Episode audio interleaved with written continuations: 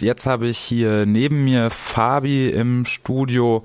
Er war gestern bei der Gemeinderatssitzung, wo es einmal eine Bewertung zu, der, zu dem Bürgerentscheid Dietenbach gab. Dann war ein Punkt das neue Sicherheitspaket der Sicherheitspartnerschaft zwischen Stadt und Land. Und ähm, auch auf der Tagesordnung stand das NS-Zentrum.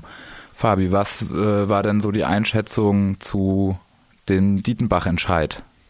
Ja, allgemein wurde der Dietenbach-Entscheid, der Bürgerentscheid natürlich positiv aufgenommen. Ähm, Genau, die Parteien äh, haben sehr begrüßt, dass der Bürgerentscheid äh, so ausgegangen ist. Was man hervorheben kann, äh, die berechtigte äh, Analyse, dass äh, Erfolg gebracht hat beim Bürgerentscheid, die klare Zusage, das klare Versprechen, im Dietenbach bezahlbaren Wohnraum äh, zu schaffen.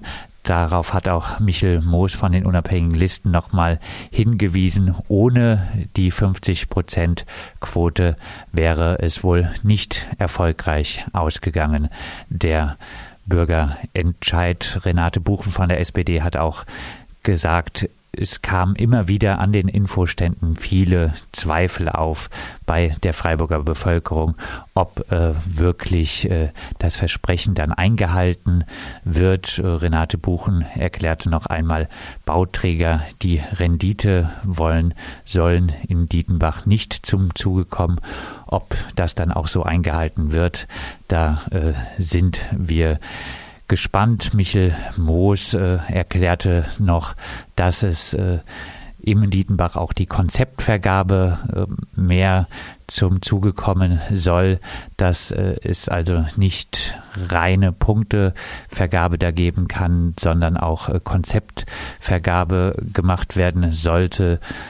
Er spielt damit an auf ein Beispiel im Baugebiet Kronmühlebach. Dort hat sich ein Investor äh, durchgesetzt gegen ein Mietshäuser-Syndikat-Projekt und äh, Michel Mosch hofft wohl mit der Konzeptvergabe dagegen vorgehen zu können, dass dann wohl auch eher Syndikatsprojekte zum Zuge zum Beispiel kommen könnten, ist natürlich immer die Frage, braucht man für so eine Konzeptvergabe nicht schon im Vorfeld äh, einiges Geld, um dieses äh, Konzept zu erstellen? Das könnte ein Pferdefuß sein für viele Projekte, die vielleicht nicht äh, so mit finanziellen Mitteln ausgestattet sind. Da ist dann wiederum die Vergabe über ein Punktesystem äh, deutlich besser. Ja, bleibt äh, spannend und wir warten ab, ob diese 50%-Quote auch eingehalten wird und werden aber ähm, euch da auf den Laufenden halten. Ähm, kommen wir weiter. Weiter ging es auch um dieses neue Sicherheitspaket. Unter anderem wurde ging es darum, auch den kommunalen Ordnungsdienst nochmal aufzustocken. Magst du uns da bitte berichten, wie es da so ausgegangen ist und wie auch ein bisschen wie die Debatte da war? Ja, wichtigste Entscheidung gestern im Gemeinderat, denke ich. Die Aufstockung des kommunalen Ordnungsdienstes mittlerweile heißt der äh, Gemeindevollzugsdienst, ist aber letztlich das gleiche, das gleiche wie der kommunale Ordnungsdienst Dienst, der ja schon mal von einer Gemeinderatsmehrheit gekippt wurde. Jetzt aber wurde die Aufstockung des kommunalen Ordnungsdienstes beschlossen um weitere sechs Stellen auf nun 18 stellen. Und das Ganze war eine relativ knappe Entscheidung. 24 Gemeinderäte, Gemeinderätinnen haben dafür gestimmt, für diese Aufstockung, 21 dagegen. Eine Enthaltung gab es und durchgekommen ist äh, das äh, Ganze, man muss es auf jeden Fall so sagen, aufgrund äh, der Law and Order SPD. Die SPD-Fraktion hat geschlossen äh, dafür gestimmt. Da müssen sich, denke ich, auch einige äh, linke Abgeordnete innerhalb der SPD wie Walter Krögner, wie Karin Seebacher mal fragen, äh, was sie da ähm, machen mit ihren Gegenstimmen hätte es nicht gereicht äh, für eine Mehrheit für die Aufstockung des äh, Gemeindevollzugsdienstes. Diese ganze Sicherheitspartnerschaft äh, mit ähm, Gemeindevollzugsdienst mit Kameraüberwachung etc. Da hat Michel Moos äh, darauf hingewiesen, das bewegt sich dann bald in Richtung zwei Millionen Euro an äh, Kosten, was man stattdessen alles bezahlen könnte. Äh, das will man sich gar nicht äh, äh vorstellen in äh, Sachen Sozialpolitik, in Sachen äh, Streetwork etc. Geredet für die SPD hat Stefan Schillinger, der Hardliner von der SPD, der auch gleich mal gemeint hat, sechs neue Stellen wäre das unterste, was man äh, ansetzen könnte. Heißt, da gibt es durchaus die berechtigte Befürchtung, dass es auch äh, noch weitergehen könnte, dass es äh, auch in einem Jahr dann wieder über eine Aufstockung geredet werden könnte.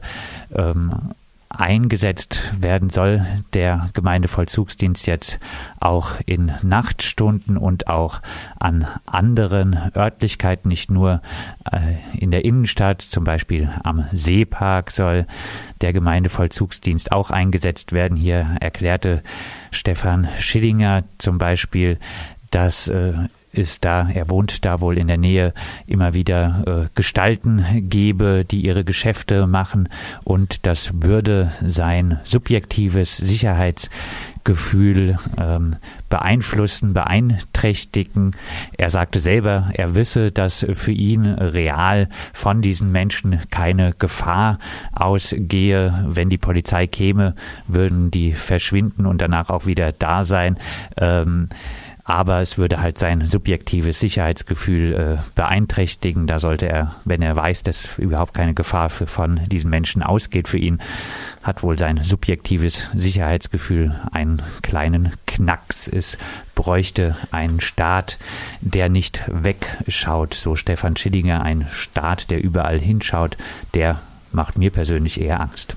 Ja, da können wir aber auch Stefan Schillinger jetzt zu seiner neuen Leibgarde bei ihm zu Hause gratulieren, die er da jetzt mitbestimmt hat. Genau, weiterer Punkt war ja auch das NS-Zentrum hier in Freiburg. Was war denn da so die Debatte? Genau, das NS-Dokumentationszentrum, das wird jetzt äh, wirklich äh, eröffnet werden, aber mit der Eröffnung dauert es noch ein bisschen. Eigentlich sollte es 2020 eröffnet werden. Nun wird 2021 angepeilt für die Eröffnung und es soll im ehemaligen Verkehrsamt im Rotteckhaus untergebracht werden.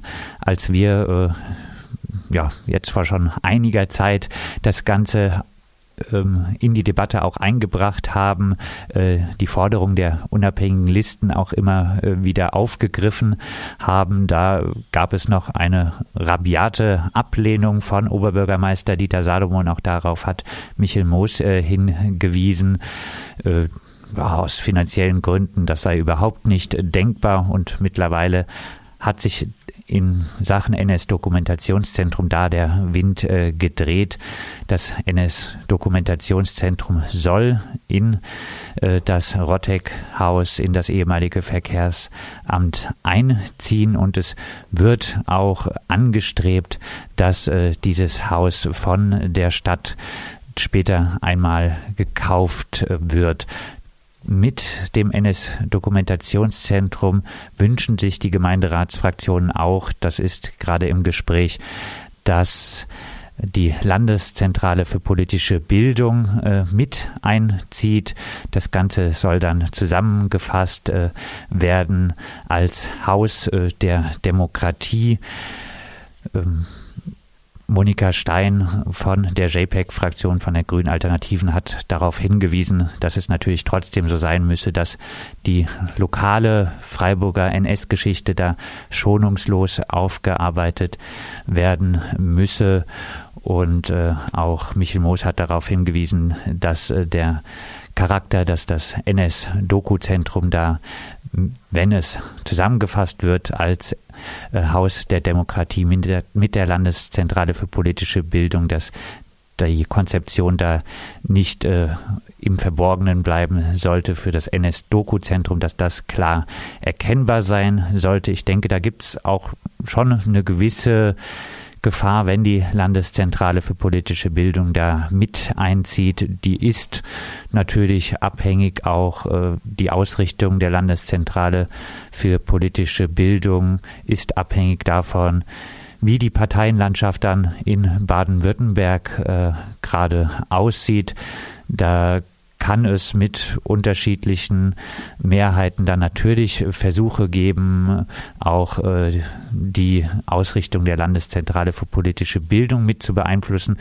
Und wenn äh, das NS-Doku-Zentrum mit äh, der Landeszentrale für politische Bildung so ein Zentrum dann bilden wird in Zukunft, dann könnte es da natürlich auch Versuche geben von eher rechten Parteien auch äh, die Ausrichtung dieses gemeinsamen Zentrums für Demokratie mit zu beeinflussen. Da ist, denke ich, eine Gefahr gegeben, äh, wo man aufmerksam sein sollte. Es wird jetzt in Zukunft auf jeden Fall darauf ankommen, wie das äh, Ganze ausgestaltet werden soll, das NS-Dokumentationszentrum. Und da ist es, denke ich, wichtig, dass sich jetzt äh, der Gemeinderat, äh, dass äh, die zuständigen städtischen Stellen da die Möglichkeit bieten, der Freiburger Gesellschaft dort aktiv teilzunehmen am Ausgestaltungsprozess und da Transparenz zu schaffen, wie ein